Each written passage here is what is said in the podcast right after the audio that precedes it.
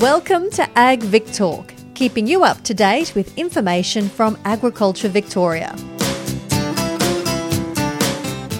What do you do when the land your family has been farming for generations is hit by the longest drought on record? It was something Chris Nixon was forced to confront when his reliable country in East Gippsland recently experienced a prolonged drought, which also included their driest year on record. To find out how he dealt with it and the long term changes it's brought for running the property, he joins me in the AgVic Talk studio. Chris, thanks for your time. My pleasure, Drew. I hope we enjoy the talk. I, I have absolutely no doubt we will, Chris. Now, first of all, describe where do you farm? Uh, I farm on the Snow River Flats in Orbost in far east Gippsland. So we're about four, 400, not quite 400 k's from Melbourne towards uh, Mallacoota. So I could imagine that would be pretty much prime country, really, wouldn't it? Uh, the Snow River Flats is considered the third most fertile river flats in the world, behind the Amazon and the Nile Delta. So it's pretty spectacular, but unfortunately, there's not much of it. So it's very tightly held in the district, but uh, we're not far from the coast. We're only four k's from the coast, and the mountains are behind us. So, you know, surrounded by national parks, we're in, we're in a beautiful end of the world. Now, you said they're very tightly held. I understand your family's got a long history in that region. Yes, we settled here in the 1880s, so we've been here a very long time. I'm the fifth generation, and it looks like I've got the sixth generation coming behind me. And Chris, mainly dairy, or is it a combination for you? Uh, we run 500 dairy cows, uh, milk 500 dairy cows, but we also have a substantial beef holding, which we run on behalf of my family and my wife's family. The, the beef operation is about four times the size of the, uh, the dairy. So, in regards to the dairy, then, Chris, in, in that part of the world, are you able to grow most of your feed? The only feed we do not grow, except for times of drought, and we've had plenty of those in the last few years, is grain. We import all our grain. Uh, freight costs are horrendous.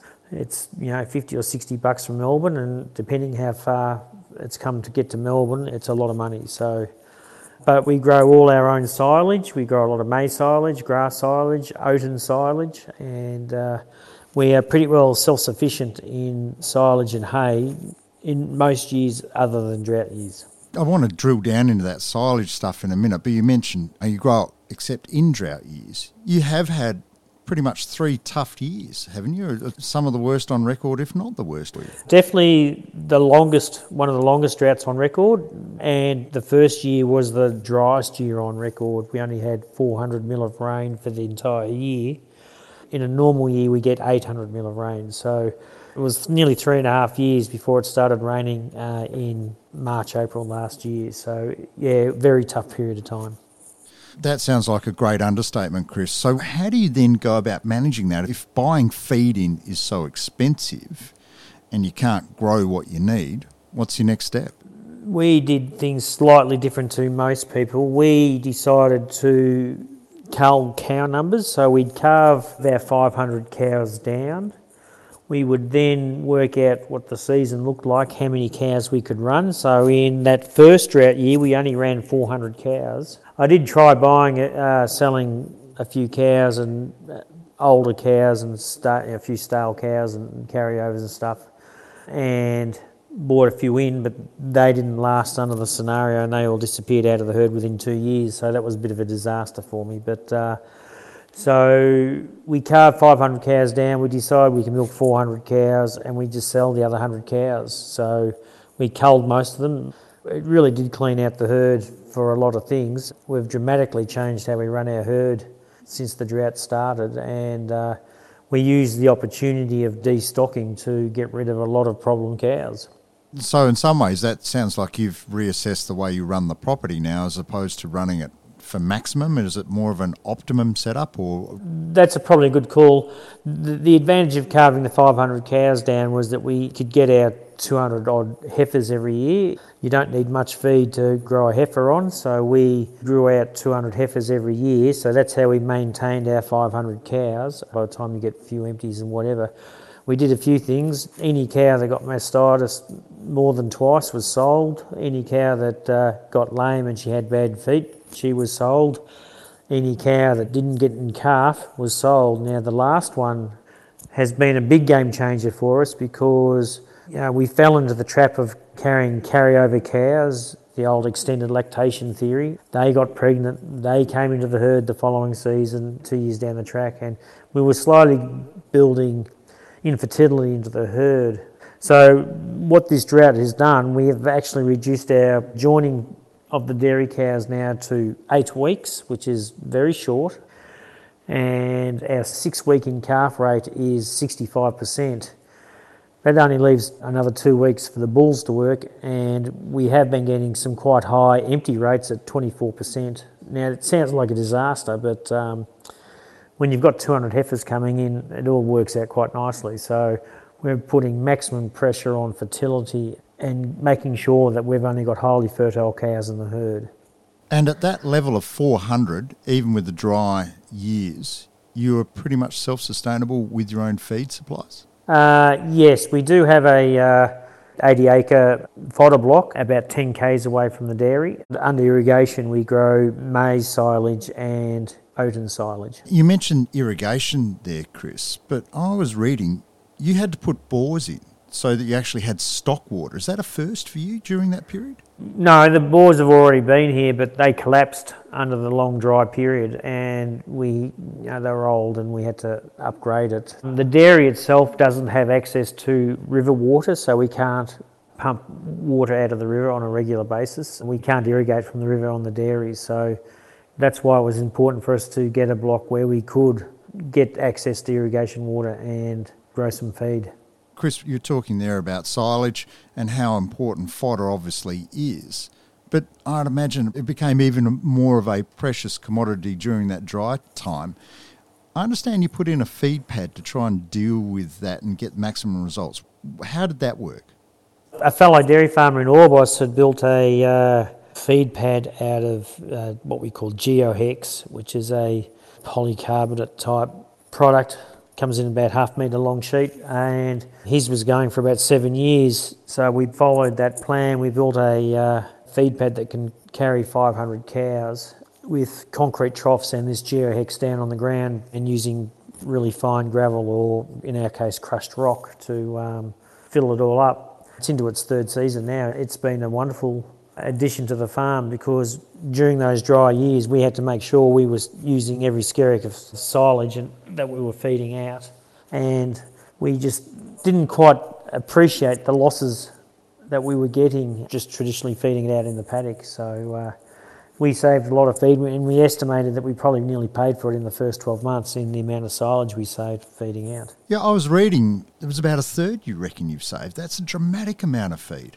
probably not quite such a high amount when it's really, really dry, but in, in the wet years, when it's wet, like it, at the moment it's really wet, they're not walking that silage into the ground and packing it all up. So the savings is enormous, yes.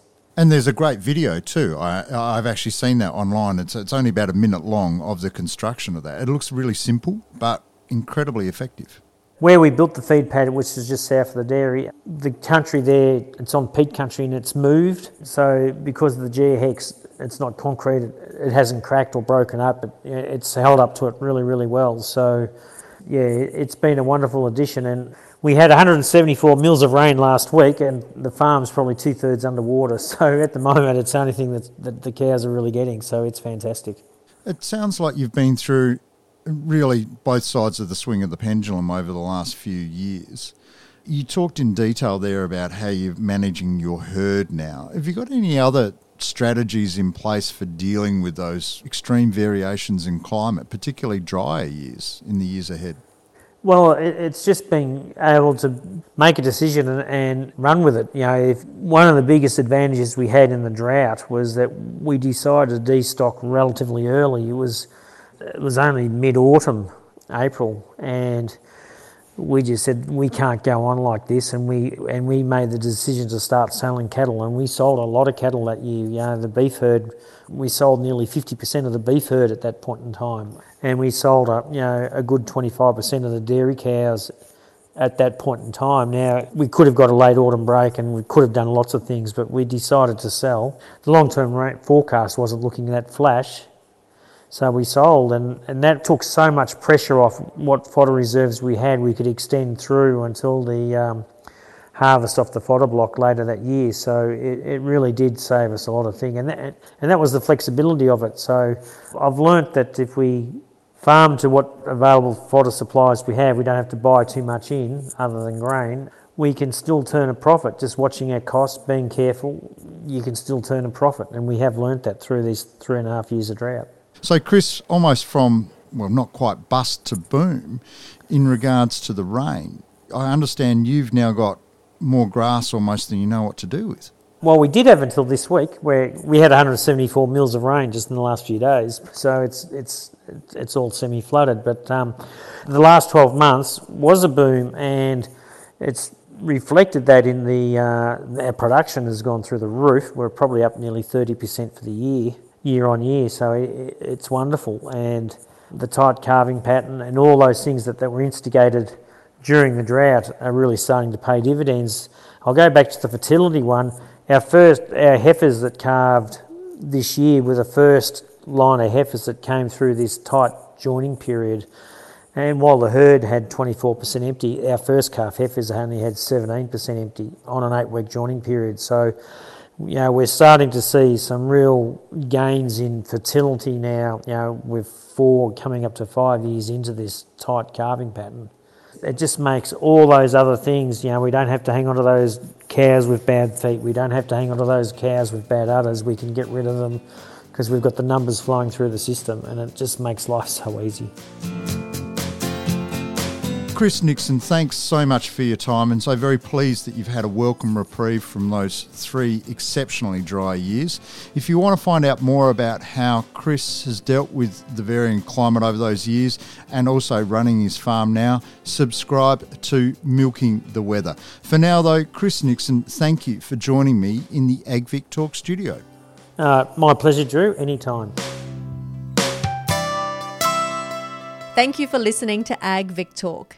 For more episodes in this series, find us and subscribe wherever you get your podcasts. We would love to hear your feedback, so please leave a comment or rating and share this series with your friends and family. All information is accurate at the time of release. Contact Agriculture Victoria or your consultant before making any changes on farm. This podcast was developed by Agriculture Victoria, authorised by the Victorian Government Melbourne.